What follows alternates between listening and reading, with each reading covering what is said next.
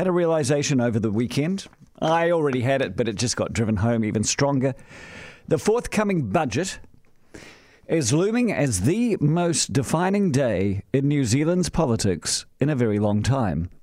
On May 17th, the government will present a plan to deal with a labyrinth of problems that can no longer be ignored, and their response will be revealing, as will be the response of their rivals. So the present government uh, campaigned on a platform that was big on feeling. At its most basic level, its theme was purely that we can do better let's do this. And that platform raised the hopes of many who have done it tough for the past decade due to a remarkable confluence of problems from global financial crises, earthquakes, natural disasters, much delayed infrastructural investment. So now the proverbial is about to hit the fan. Public service employees are restless. Nurses are talking today about striking. Teachers feel left behind. Infrastructure is creaking from stormwater systems to hospital buildings to public transport. And this weekend, another thorn was revealed in an otherwise rosy New Zealand. Dr. Megan Woods is the minister in charge of the Earthquake Commission. Uh, in the weekend on the TV, she revealed that the EQC is in a parlous financial situation. The Commission used to have $6 billion at its disposal. After three big quakes, the kitty is down to $370 million. And if the reserves hit $200 million, then the Crown guarantee automatically kicks in, and that's a liability which will sit uncomfortably on the books.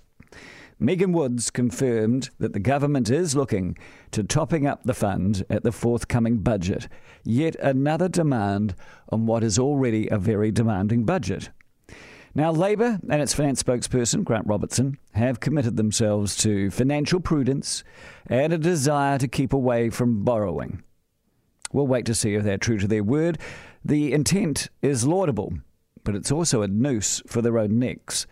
Because of that promise, they have been trying to dampen down expectations of those claiming more of the government's money, those who supported them because they heard the message, we can do better and we can do better for you.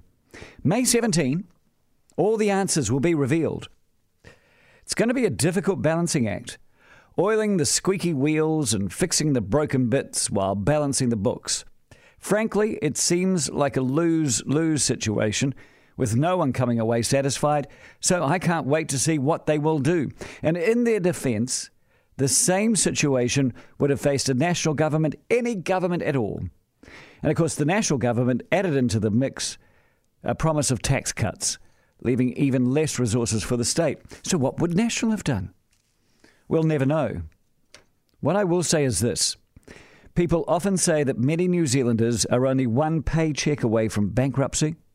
Frankly, you could say we're also only one earthquake away from a pretty dire situation as well.